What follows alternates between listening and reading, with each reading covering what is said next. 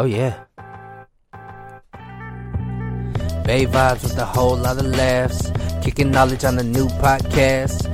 Dad vibes, but we run it with class. Listen up, show love, homie, it's the second half. Yeah, it's the second half. Hey, it's the second half. Kicking knowledge on the new podcast. Listen up, show love, homie, it's the second half.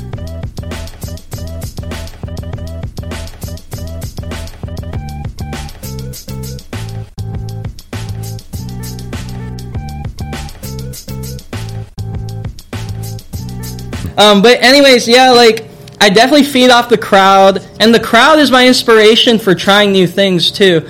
For example, I know that, that story, that was a, that was a, um, that fashion show gig, I couldn't really see the crowd, so I didn't know how they reacted, but I'm pretty sure, like, they were like, what the heck is going on? But what's funny is, the second half of the gig was playing for their, like, cocktail hour.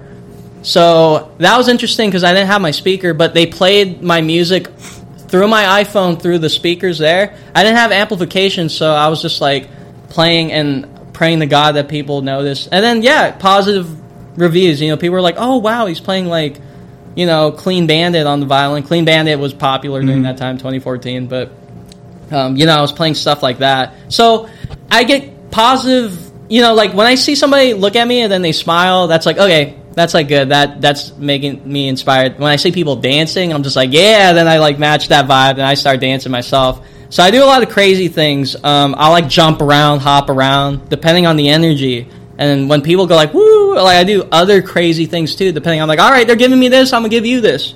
Hmm. I'll, like, get my violin, and then, like, I'll play it behind my back or something. I'll do something crazy to get the crowd hype. I saw some of that on your... Yeah, yeah. I love... That's a trick I learned... Actually, in September or October, uh, back in September, October. So my mentor Dave um, is good at doing tricks. Like, he could, like, put the bow in between his legs, and then he'll, like, play like that. Yeah, it's really weird. I can't do it myself. I could do it a little bit, but hmm. he. Uh, I asked him, dude, like, how, like I wanted to figure out a way to entertain my crowds more, because again, I'm really crowd driven. Because I want to make people go, like, woo, you know, like, this guy's different. You know, again, I like standing out, so I always try to figure out a way to stand out when it comes to, like, playing with electric guitar effects or, like, doing something crazy with the violin. Anyways, I asked Dave, dude, how do I do that? He just went, like, oh, man, you know, like, do you know who Willie Hall is? And I was like, who the heck is Willie Hall? And he was just like, look him up. So I looked him up on YouTube. Willie Hall is a violinist from the nineteen thirties. It's like a black and white film of him playing Pop Goes the Weasel. And he's doing all this crazy stuff. He's, like, playing in the bow in between his legs, like what my mentor does. He plays behind his back. He'll, like, lift up the violin like that and play like that. He does all, all this crazy stuff. And then one of the tricks I got from watching that video was playing behind my back, because I thought that was sick. Then I learned how to do it. Uh, it didn't take me too long, but it's hard to do. It's really hard to do. Yeah. Kind of hurts my back a bit, so I don't do it a lot. But when I do, at the moment, I'll do that. And then he'll, like...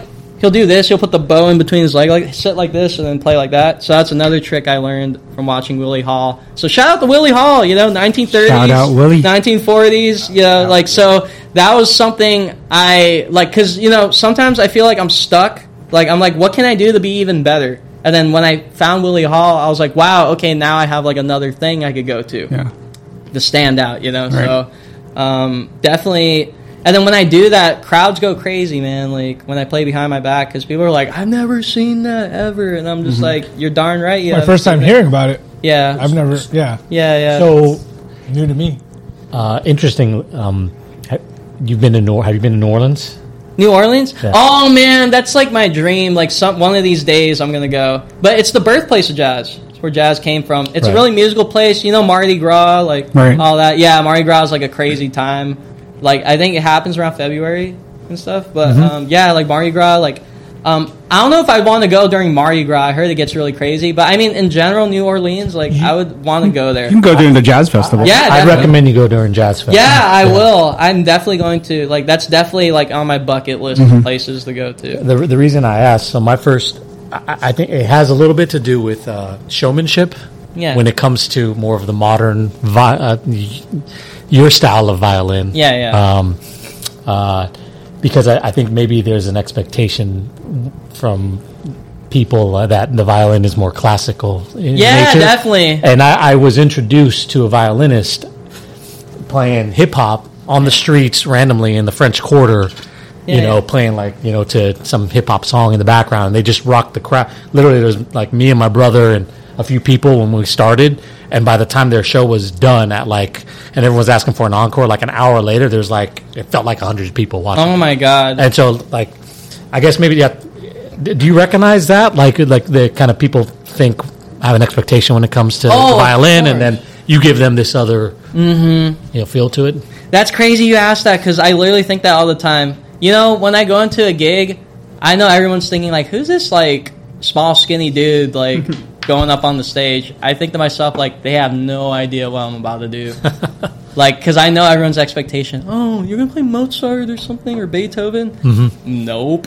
I whip out the, you know, the Doja Cat or something. Everyone's like, what? Yeah. Whip out, like, Snoop Dogg. What? Like, everyone goes insane. Especially the way I play, too. Like, the other thing, too, is when I play the violin, I don't know if you guys notice the way I play. I don't sound really classical when I play. Like, I try to sound really soulful. Because a lot of my influence, again, is, like, saxophone players, guitar players. Mm-hmm. So I try to sound like that. I don't try to sound like a violinist. I know it's a violin, but I try to not sound like it as much as I can. Um, soulful phrasing. So this is important for me because um, part of how I got the sound I have is transcribing. Transcribing in jazz terms is pretty much just learning stuff by ear, like a solo by ear or like a, a melody by ear or something. So I would transcribe stuff. For example, I don't know, like a riff from like a famous singer like Whitney Houston or like Mariah Carey. I would learn that on my violin, and I would think to myself, how do I make it sound like the vocal? So I would dig into details, like with my left hand, like, well, I'm not really going to like vibrate right away because that's not what Mariah Carey's doing. She's kind of sliding into that note, mm. you know, and then she's kind of sliding down. Like, I paid attention to the really small details, and I feel like doing that made me get my sound, this soulful sound on the violin. So I'm not really, I try not to sound classical as much as I can when I play the violin. I try to sound more soulful. Um, I'll demonstrate it. Yeah, so please. Pretty much like... Before you, know, you do, you've had that one since twenty fourteen. What, what's oh, his, this, her name? This violin? What'd you name it? Oh, Charlotte. Nice. Why Charlotte? Why Charlotte? Charlotte, uh, I like anime, and um, there's a anime called Charlotte that I watched, and I liked it, and then I thought it was a pretty name. Well, I've had Charlotte since twenty twelve, I think. Okay. Or, yeah, yeah, since twenty twelve. I got her as a... You know, a violin going into college. She was like my new violin going into college, you know. And, uh, you know, she's not the best, but, like, she has a lot of sentimental value to me. She just got reworked, and she sounds a lot better than she mm. ever has, which is crazy. I'm like, you sound like a new instrument. So, like, yeah. you know. Um, but anyways, like, yeah, I named her Charlotte because of that anime pretty much. But so to demonstrate this concept of, like, Um, soulful playing versus classical. You know, the classical is like a lot of vibrato, like, you know, that kind of sound. But I go like,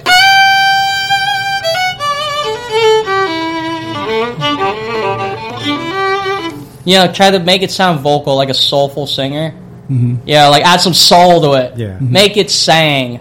This is like, I I compare it to this, like, when I hear classical violinists on YouTube try to play soulful music, you know, it's it's really cringe to me because it sounds like it's the equivalent to an opera singer trying to sing like R and B. Mm-hmm. You know, if you think about it, they're like, oh, oh, oh, you know, it's like, no, that's not how they sound, man. Like Pavarotti you know? trying to do Luther Vandross. Yeah, yeah, exactly, exactly. Bruno or John Mayer. Yeah, yeah, exactly. So I think to myself, well, what can I do to sound more soulful? So it's a lot of like, my left hand stuff I try to do, like, um, and the way I vibrate. This is called vibrato, you know, the classical sound, but I do more like this, like,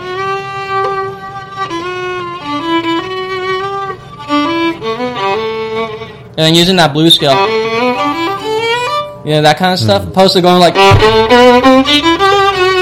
you know, too classical. I'm just like, oh, God. When I hear some classical violinists on YouTube try to play pop, I'm just like, that sounds so bad. And then everyone eats it up, though. They're like, oh, my God, it's so good. And I'm just like, no, that sounds really bad. But, I mean, nobody, nobody nobody will know that because they don't have a trained ear, I guess. Right. Which I understand.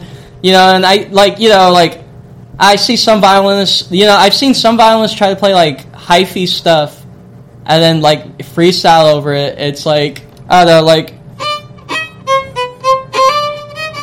So, like, they'd be playing it like this.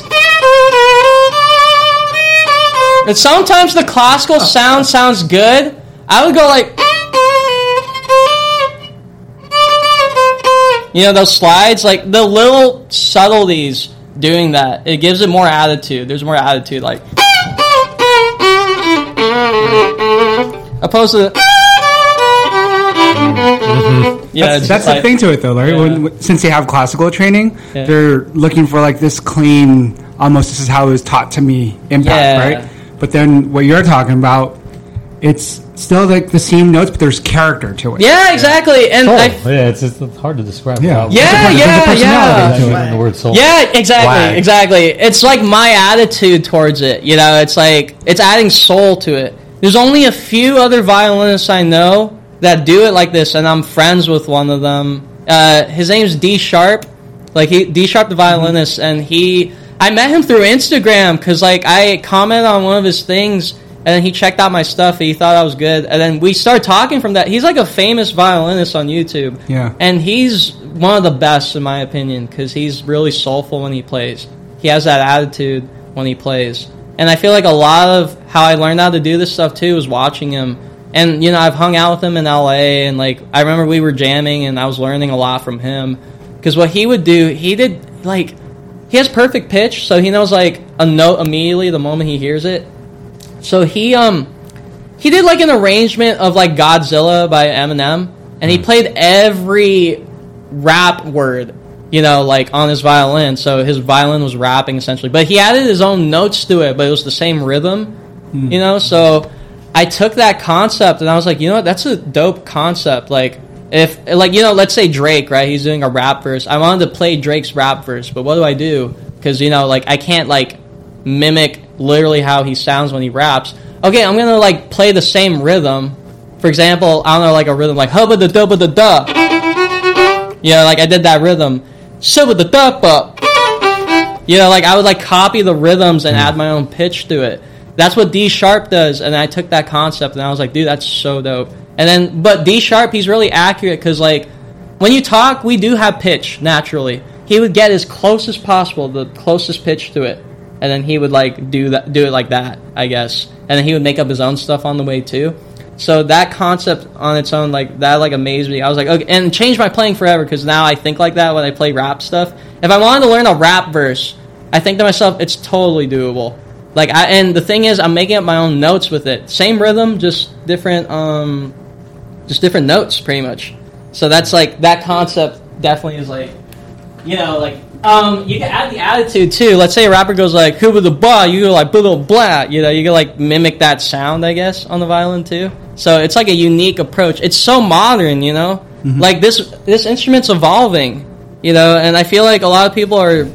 A lot of the classical musicians, they're stuck in the past and they're not open to, like, new styles being played on it. I get a lot of hate for the stuff I do and the way I play. They're, I was like, gonna... these pretentious classical guys. They're like, huh, you know, that's not Mozart. That's not how you're supposed to vibrate this. You know, like, yeah, yeah I was going to ask. Pish-posh uh... kind of stuff like that, dude. Like, I was just going to say it, but... You know, if they get stuck there, then music would never change. That's exactly. Yeah, shit, yeah. Right. And your your guitar influences, um, all the all the musical influences you mentioned earlier, Charlie Parker, uh, Coltrane, Holiday, those all stick out. But what would you say are your greatest inspirations? What make what's your genetic makeup in terms of your inspirations? Oh wow, that's hard. That's really hard. Um, I think, like, the majority of nineties R and B.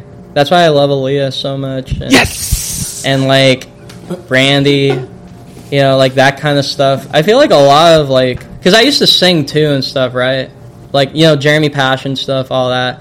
I feel like a lot... I, I'm thankful I was a singer before, because it helped me with how I play. You know, because I was like, well, I wouldn't sing it like that. How would I, like, make my violin sound like yeah. how I sing it? You know what I mean? Um...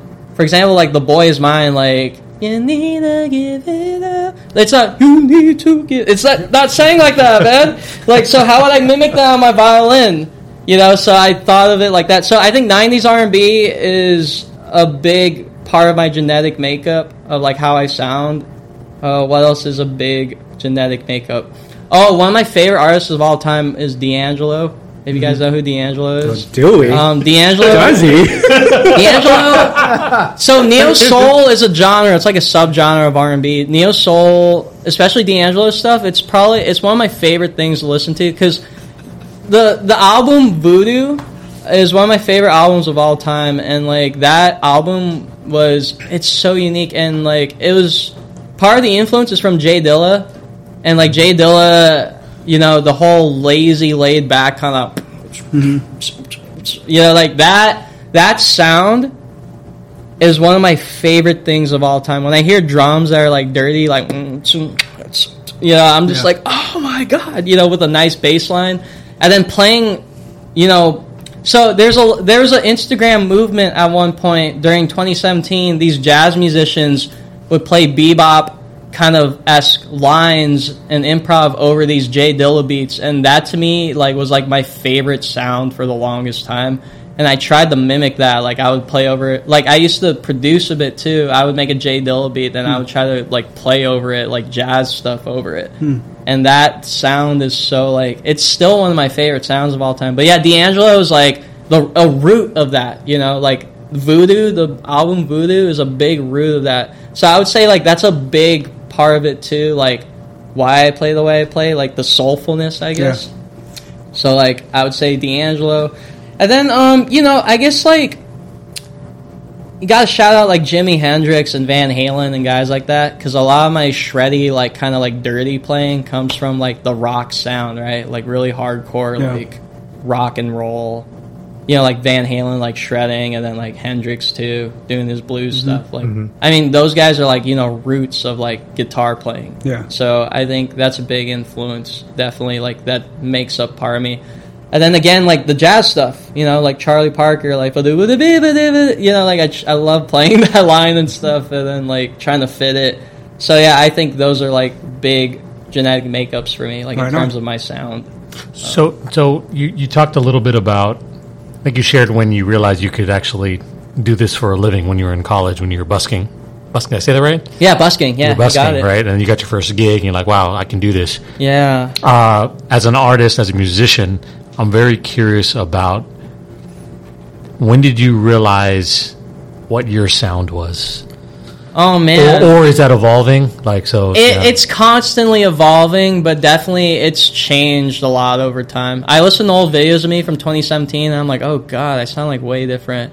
It's not as soulful. It's more like I'm, like, trying to force things. You know, mm-hmm. back then, I think old recordings of me I hear, I'm like, I'm trying to force things that don't fit.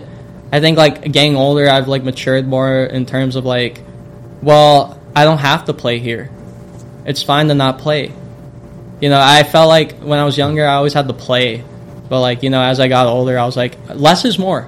Yeah, yeah. I could literally just go, you know, like a nice soulful line opposed to, like, a boo, you know, like, I don't do the boo as much as I used to. But I try to just sound good now and be in the pocket, mm-hmm. as musicians call it, like, in the groove. Mm-hmm. Like, just line up, like, you know, if, if something's like, mm, soon, soon, doon, soon, I'm not going to go like, boo, you know, not anymore. A lot, maybe I'll fit it in a bit, but not a lot. I'll try to play more simple, you know, something more relatable to the crowd. And I've noticed this too when I play for crowds.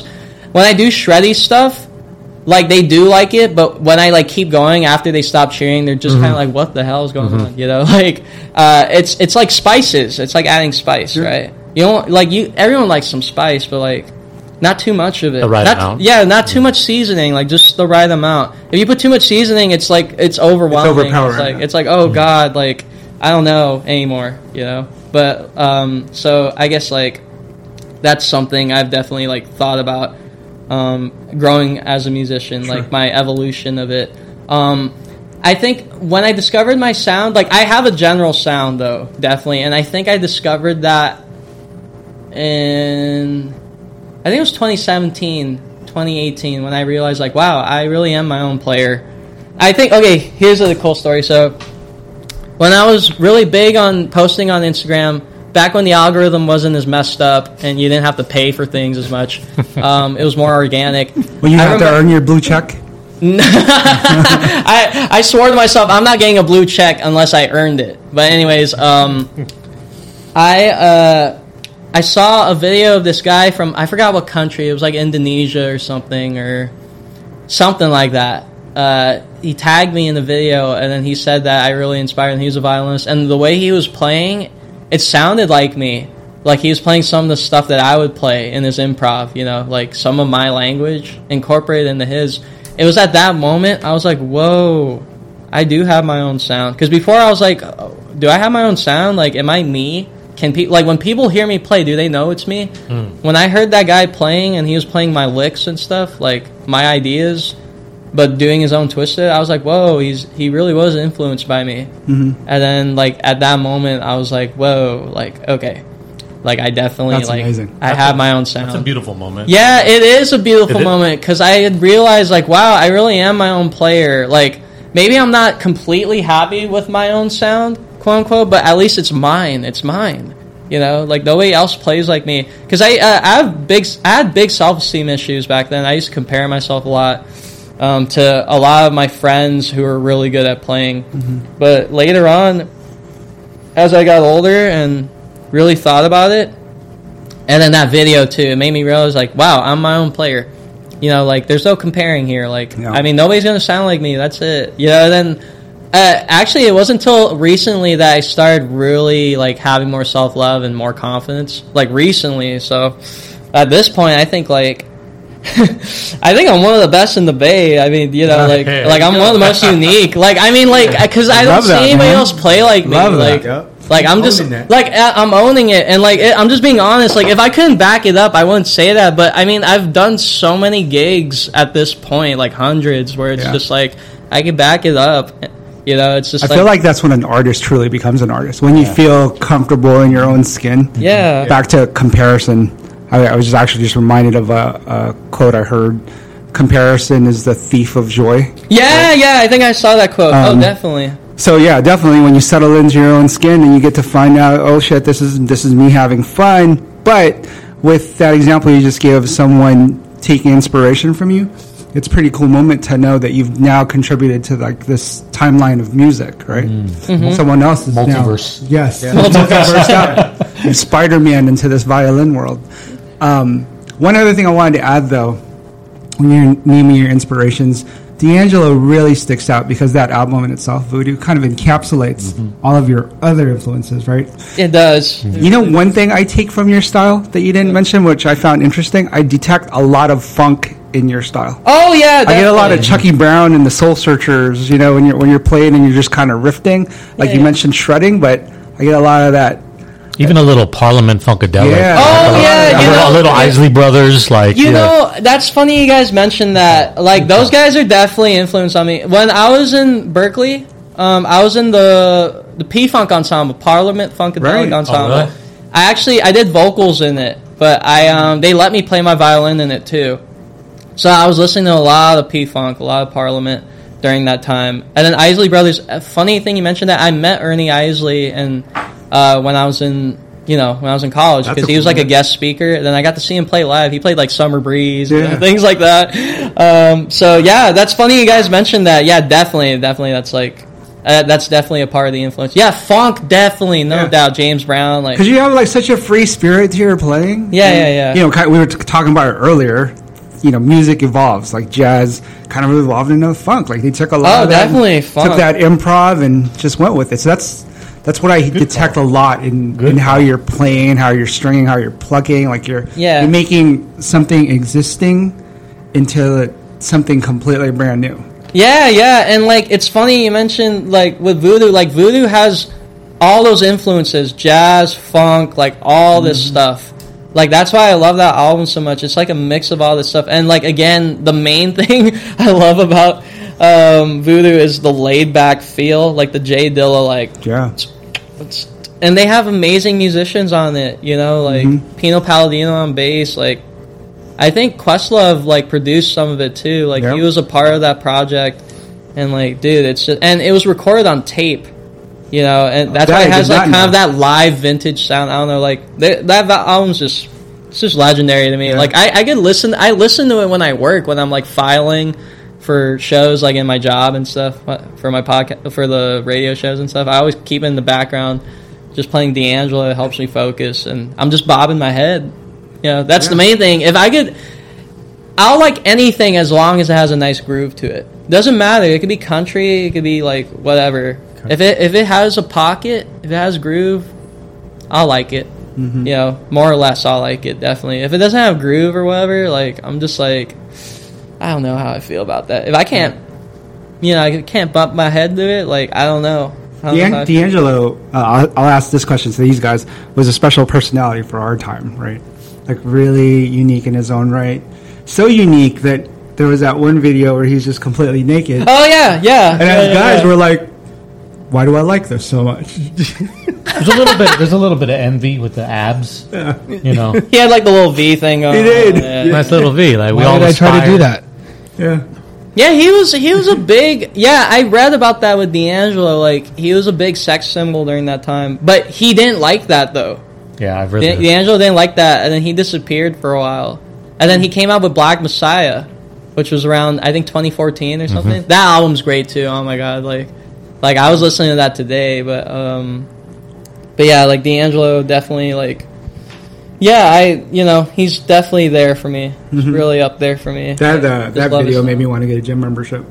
That's, that's, yeah, yeah. That's my origin you know, story. Just random. Do you know Rashawn Patterson? Have you I, heard of Rashawn Patterson? I don't. You're. Uh, I got to play it later. The, yeah, sure. The beat you were beatboxing sounds very similar to a song that like I, I know. Uh, anyways, random. Uh, oh wow! Uh, yeah, but, I'd love to know. Yeah. But on that on that note, um, I'm real curious. Because what I've heard from a lot of musicians and artists, uh, or what I see and read a lot about, is like the ability to have some uh, what's the word reciprocity. So like uh, you, you kind of take in the influence and then you put your spin to it. Like you talked about yeah. uh, uh, J. Sharp, uh, D Sharp, D Sharp, D Sharp. Sorry, yeah. uh, uh, D Sharp, and how that kind of influenced you. So there's like an aspect of like borrowing or like. Adapting, or oh, you yeah. know, t- and then and then, but like putting your spin on it, right? Like, I'm just kind of curious how much of that, like, oh. do you do you see that, dude? As actively like, influencing is, what you do, or dude, this is the majority of musicians. Musicians steal from each other all the time, and then they add their own twist to it. I mean, there's like a billion John Mayers, like at Berkeley, you know, like uh. everyone wants to be John Mayer, yeah, you know? mm-hmm. So they all sound like John Mayer. Um, but you know, like I, John Mayer's influences were. Um, Stevie, not Stevie Ray, I think Stevie Ray Vaughan, or mm-hmm. Steve, yeah, Stevie Ray Vaughan, yeah, that was his main influence. Really? When I listen to Stevie Ray Vaughan... That's interesting, I don't hear the connection between like, the two, but... When, yeah. I, when I hear Stevie Ray Vaughan, I hear John Mayer, like, and I'm just like, huh. oh wow, John Mayer definitely bit off this guy. Like, really? No, that because Stevie Ray Vaughan's a blues guitarist, yeah. and the mm-hmm. way he sings, like, if you hear John Mayer's older stuff, the way he sings... Especially when he sings, like, he does a cover of Jimi Hendrix's Bold as Love. Mm-hmm. He sounds like Stevie Ray Vaughan a bit. Like, so does Gravity. Like, Gravity. And Gravity, like, the vocals. Because, yeah. you know, that, that, I don't know, I don't want to do a John Mayer impression, but, like, it, it's uh, like, hard. It sounds like Stevie Ray Vaughan to me. I'm just like, wow. And, you know, I read somewhere online, John Mayer said it himself, like, his biggest influence was Stevie Ray Vaughan. Yeah. He copied them to the very core. And I'm just like, yeah. I mean, musicians... Like, everything I play, I mean, a lot of the stuff I play, it's from all these mixtures of musicians I looked up, up to, like Charlie Parker, like, I don't know, some singers, maybe like Tori Kelly. I used to transcribe a lot of Tori Kelly riffs, mm-hmm. so I would, like, try to mimic how, like, she would do runs and stuff on my mm-hmm. violin. Like, things like that. Like, I just steal from everybody, you know? And then all that turns into this, like, this one big blob that's me, you know? Like, for example, I would say, like, um... learning how to improvise is like learning a language. You know, so I've been learning Spanish for the past year, and like I've noticed like I would steal phrases from people and I would memorize that, and then I would like in learning the grammatical structure, I would like fit in words with that phrase too, and then I made my own sentence. So mm. it's kind of like that. Like licks are like small ideas you play on a musical instrument, not just the violin. So those are kind of like phrases you mm-hmm. you know, and then you you combine everything, and then like you, you've made your own sentence. You get words, phrases, all that stuff. It's the same with music. Right? What, what's beautiful about that mm-hmm. analogy, um, knowing musicians uh, and artists and having read a lot, uh, uh, is the, the notion of like, the universal language. Yeah. And so, like, you, you, you saying, like, there's this blob that's there, but it's really, like, this thing you can kind of tap into. When it's, I'm kind of curious, like, when you're improvising, like, is that just something, Lord, like, like, do you, uh, you talked about being in the pocket, so a lot of times, like, I love that phrase, like, you know, you have a sense of, like, I don't know, finality to it, right? Like, you know, this is going to go somewhere. Like you said, purpose, intent, yeah, maybe? Yeah, yeah, intent, um, yeah. But how you get there, I'm just kind of curious for you, like when you tap into that, um, like what is that like? Oh, dude, yeah. Like you just roll with it, honestly. Like it's really, so with jazz, what I've learned being a jazz musician and when I play with people, you never know what's going to happen. It's all spontaneous. And that's part of what I love about it. Even like the mistakes I make are, you know, uh, Miles Davis once said, like, you play a wrong note, play it again. You know, something like that, right? Mm-hmm. Um, Miles, like, he he's big on, like, you know, like, making mistakes and then just being like, eh, whatever. It is what it is, you know? Like, he even plays his mistakes again. Like, he'll intent with intent. Like, he'll play it all over again. Like, like I swear, like, every gig, I'll, I'll be honest with you guys, I'm not perfect at every gig. I don't nail every gig. There's not one gig where, like, oh, it's perfect. I always mess up. Nobody knows because I know how to play it off. I've been doing it for years. But it's like, that's part of the beauty of it. If I make the mistake, what's going to happen? What am I going to do about it? Am I going to, like, just stay there and, like, whine about it and then, like, just be bad through the whole gig? Or am I going to take that mistake and then try to make something pretty out of it? Right, right. Which is, and it, there's a beauty in it because it's kind yeah. of storytelling. Mm-hmm. Yeah. Like, when you improvise, it's like, well, obviously I'm playing the things I do. If I mess up, I'm like, ah, and then I'll, like, play it again because I'm like, you know what, I'll go with it. Then I'll try to come up with something new on the spot. And that's what a lot of jazz musicians do. So I do that approach with this pop stuff, with the R and B stuff. I don't know, I'll mess up the melody. Like, I've messed up melodies so many times where, like, people are singing longer than I messed it up. Then I did my own thing. Like, I just went with it. And then I led myself back into it again, if that makes sense. So it's kind of like, it sounds like it, there was intent, but it wasn't my intention to mess up. But it happened, and I went with it. You mentioned Coltrane as an influence. And so when yeah. I used to listen to Coltrane when I was younger, yeah. At first, and I think this is when I was younger, I didn't know where it was going sometimes. Like, I listened to him, right? Like, some of his later stuff after he left Miles. Uh, yeah. But then I realized, and I think this is something that, that he, he realized, too, it's not it's not like where you're going. It's that process. Yeah, it's the right? process. So I love, I love the way you describe that. Right? Yeah, yeah. So, it's funny you mentioned Coltrane, because Coltrane at one point, well, to be honest, I don't like his free stuff, like the free jazz album he has, mm-hmm. where he's just literally like him and a drummer. Mm-hmm. That stuff, I'm like, oh yeah, that's a little out for me. It's too out there. It's too out there, but um, I respect it. But yeah, I mean, like, you know. Uh, but that was his process. Yeah, yeah, that was his process. Like, that's his ascension as a musician. That's where he wanted to go. Um, for me, uh, I don't want to go that deep. I just want to play music that feels good, that sounds good. It's funny, you know, learning Spanish, too, because I've been introduced to so many other genres, too. Like, for example, when I was in Mexico for two weeks, I just came back. Um, I was there for vacation.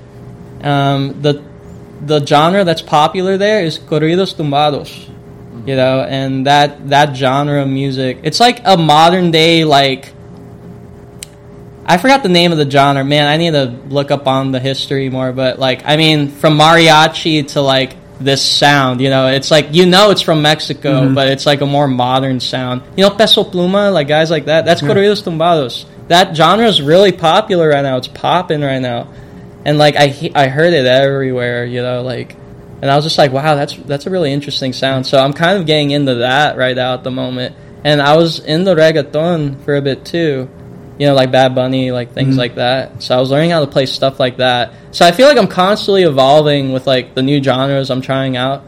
Like, I feel like just trying a bit of everything, it'll, like, it sneaks up in your playing. I don't know. Like, I'll be playing, like, over, like, a pop thing, and I'll do some kind of, like, salsa rhythm or something. Because, like, I was listening to salsa, too, at some point. Um, you just take, like, it just comes out. Right. You know, like, you practice the stuff for a while, and then you forget about it, and then one day when you're just playing, it kind of just comes out. You're like, whoa, that came out. Cool. Like, yeah, and I practiced that for a while, and then, like, I forgot about it, and it came back. That's what they told us in uh, improv class, too. I remember a student asked one of my teachers, Dave Santoro, he's a bass player. Um, they were, he was asking him, okay, like I'm I'm transcribing and learning all this stuff, but when is it when's it gonna come out in my playing? Like, when am I able to just access it? It's kind of like learning grammar and stuff for language, and then it's he, Dave Santoro pretty much just said, you learn the stuff, you forget about it, and then one day you're playing, and then it just comes out, you know. So it's like, I guess comparing that to language, you learn the grammar, you do all that stuff, you study it for a while, you kind of forget, and then like it kind of just like uh, you you learn a phrase or whatever, you practice it a lot, and then you forget about it, then it just comes out in the conversation, like out of nowhere. And you're just like, oh, I learned that like a year ago, and it came out. So that's basically that process. If that makes sense. Yeah, that makes perfect sense. I mean, if yeah. you think about it, there are two great pacifiers, if not unifiers, to like human nature. Yeah. One is music. The other one is food. Right? Yeah. But those influences, like cultural influences, background, ethnicity, yes. that all comes into play. So it's kind of like the same. You could eat something ten years ago, twenty years ago, and then all of a sudden that craving pops up out of nowhere. It's kind of like how musical influences develop. Yeah! That's crazy you mentioned that. I've had that feeling where it's like I remembered something I ate from a while back, and I'm just like, I want to try it again.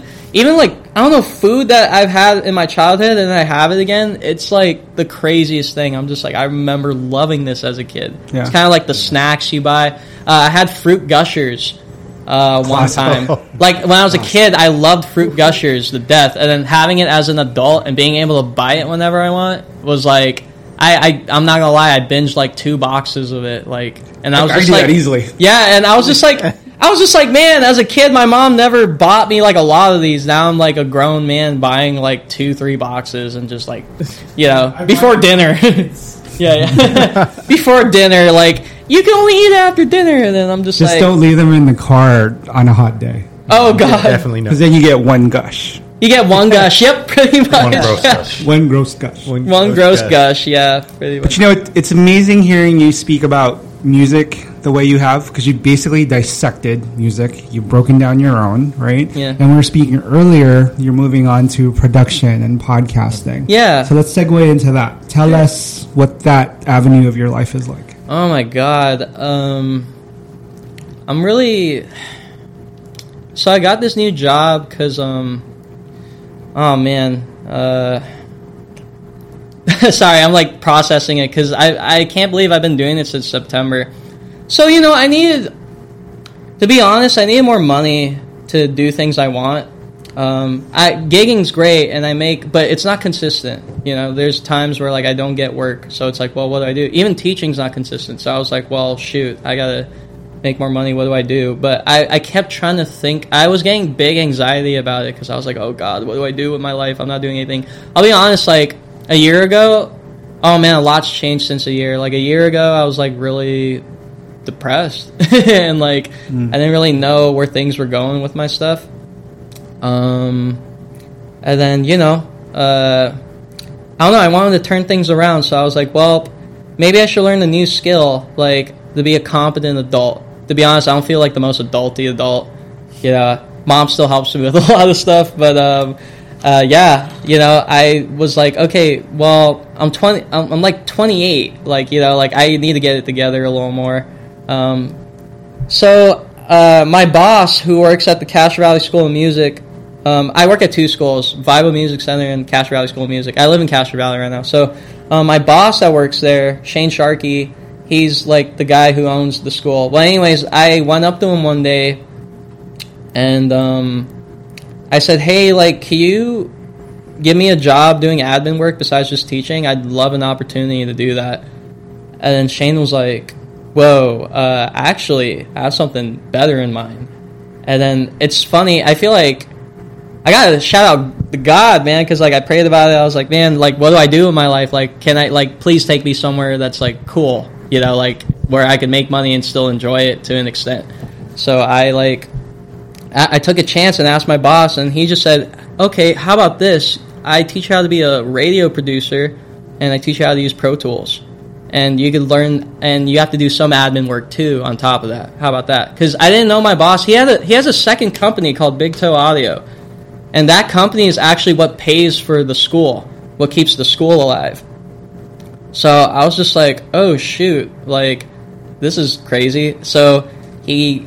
gave me that job, and then I started off with really simple things, like just filing things and, you know, like um, transferring files to, like, folders, like, you know, basic office stuff, and then using Pro Tools, editing audio. So that was scary because, um, you know, in, in my school, in Berkeley College of Music, they teach you how to use Pro Tools, but I was a performer. I didn't do any of that stuff. I didn't think I would be producing or using, like, a D A W. I mean, I used the Logic, but, like, not really, like, heavy.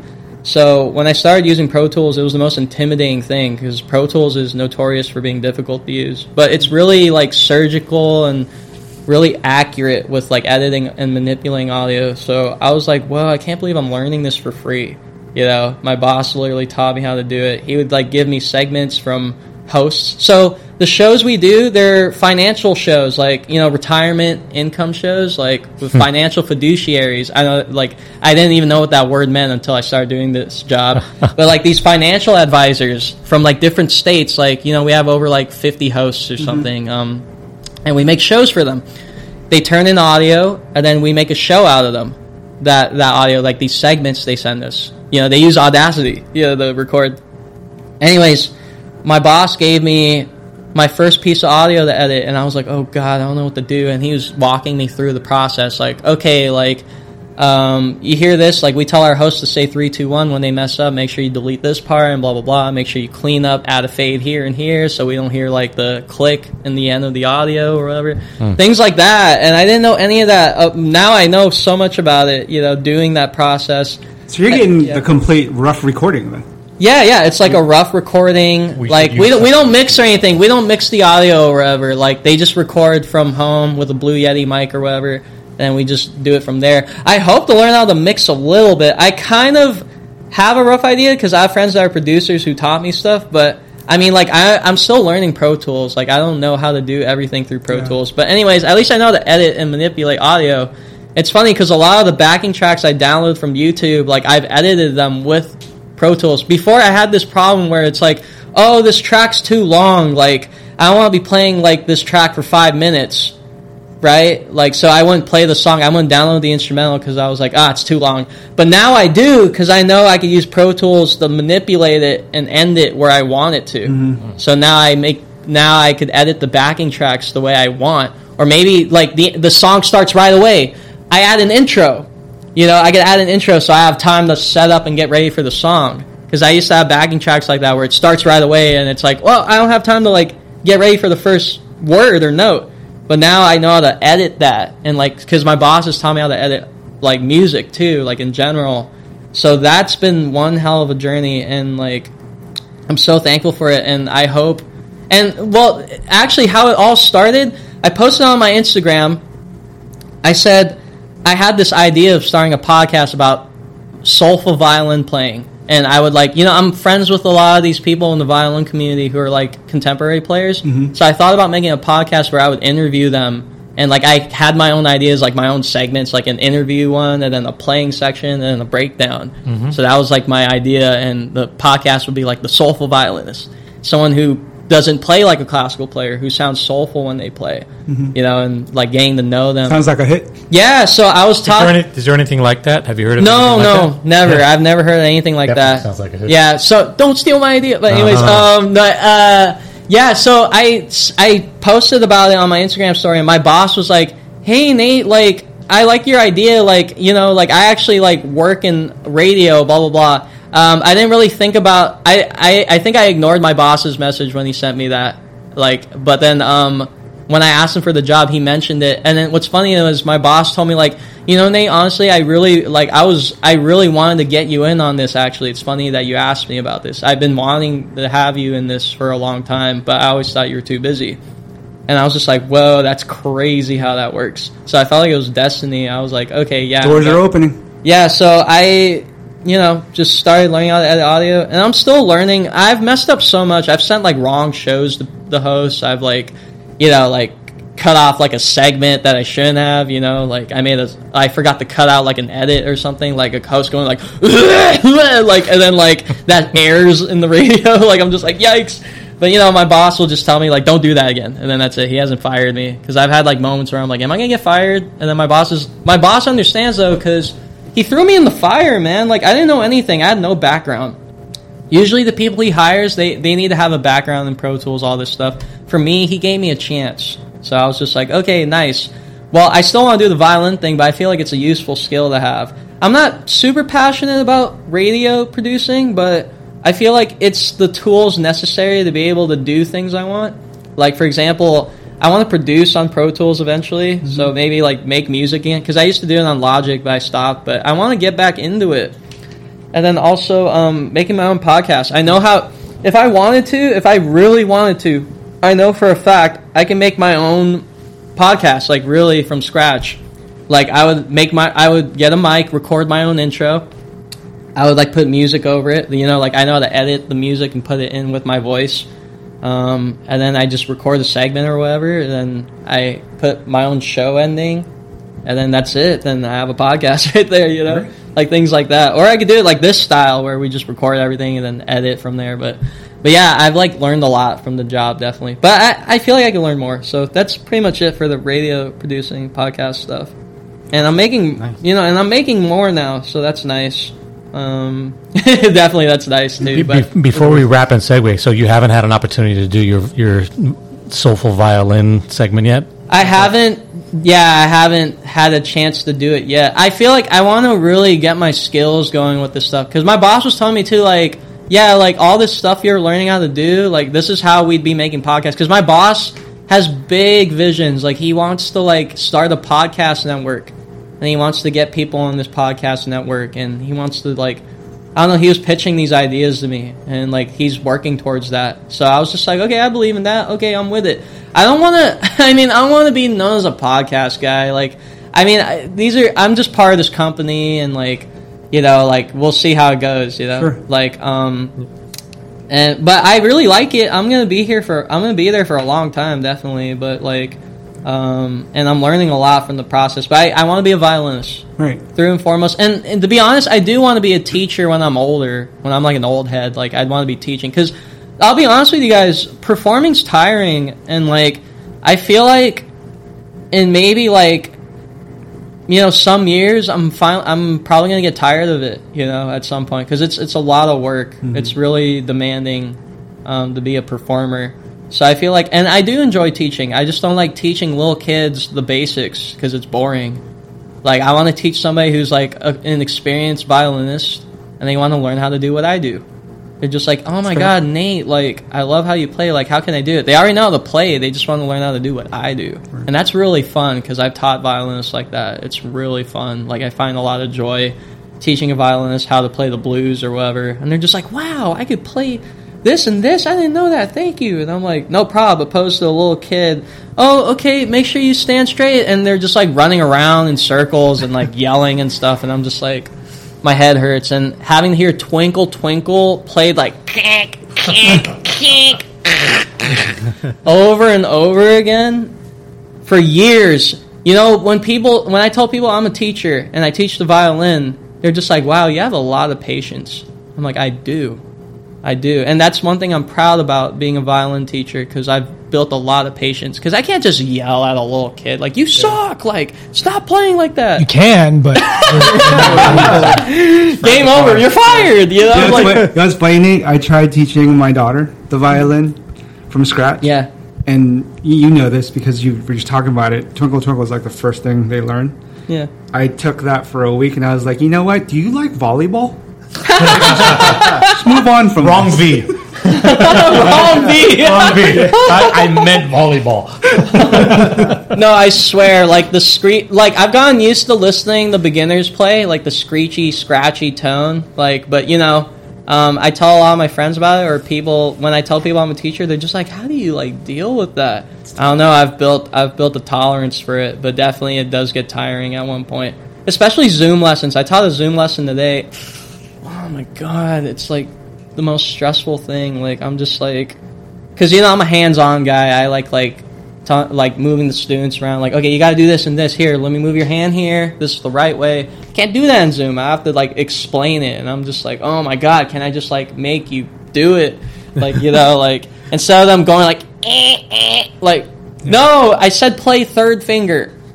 That second finger, play third. You know what third is? It's this finger right here. And then they still play it wrong. I'm just like, oh my God. Yeah. Like, can I just be there? Like, you know, so that's one of the struggles being a teacher. But um, again, I would like to teach when I'm older. Like the way my Berkeley professors were, that's the kind of teaching I want to do. Teaching experienced players how to play even better or learn a style they've never played before. That's fun.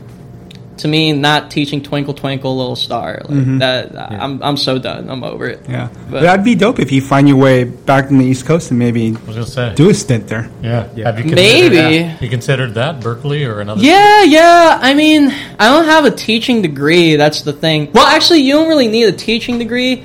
I mean, you just like for Berkeley, right? My teacher Daryl Anger, he ne- he doesn't have a degree in anything. He's just like a famous musician in the in the violin mm-hmm. world, and they hired him. You know, so I'm thinking like, well, maybe if I like get a little bigger and build a bigger rep, I could like get an opportunity like that someday. Like one of my big goals in life, like right now at the moment, right now at the moment is to play with a big artist, you know, at least once or do like a big gig, you know. I put in my vision board, like I want a big gig, like playing for the Warriors, yeah, you know, yeah. like, you know, something like that. Something, you know, when people get big gigs, they get so many more opportunities. The fact, if you say, like, I played for the Warriors, gigs on gigs. Mm-hmm. Uh, I have a friend who's a violinist. She's great, too. Her name's Rose, and she, uh, I met her not too long ago online. I've never met her in person, but we exchange gigs and stuff. Like, you know, we give each other gigs and all that. She's played for the Warriors, and, like, she she just plays the violin, and she and she get, and she has her own place in San Francisco. Dude, like... just playing the violin, and I'm just like, well, that's my dream. Like, I hope I could do that eventually, someday. But you know, maybe maybe I'm doing marketing wrong. Maybe I'm like, I don't have a manager. Like, I don't know. Maybe that's another thing. Like, these are other like aspects of the business I need to explore. But I know for a fact I'm such a dope violinist already. Yeah. Like, I'm already, I already know how to play. I we can vouch to, for that. Yeah, yeah I'm already remember. good at what I do. It's just the logistical aspect. I, I mean, yeah, I've done well getting gigs from Instagram, but it's like, but how do I reach the next level? How do I get the big gig? Sure, it's not just luck. Like there's got there's connections and all this other stuff.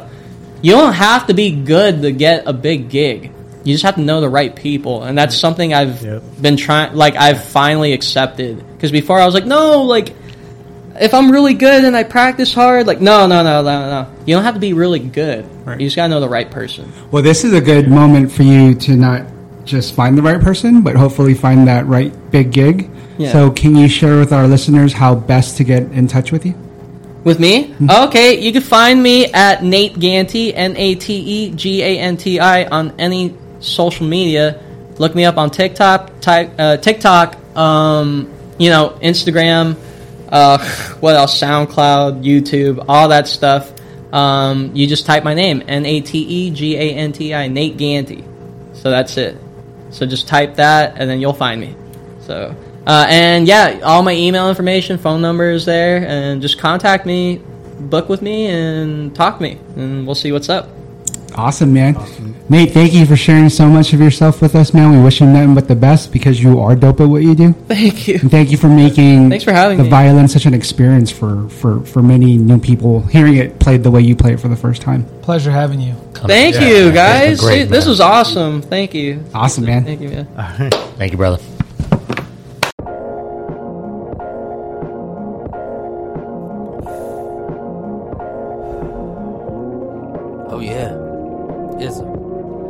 From running all the courts, S F to the town. Dad pause, now we just running our mouths. Barbershop talk, rocking the spot. Got you thinking these opinions all coming in hot. Lifelong bond has the convos flow. Time just goes, constant growth. Straight from the base, spreading knowledge and laughs. Listen up, show love, homie, it's the second half.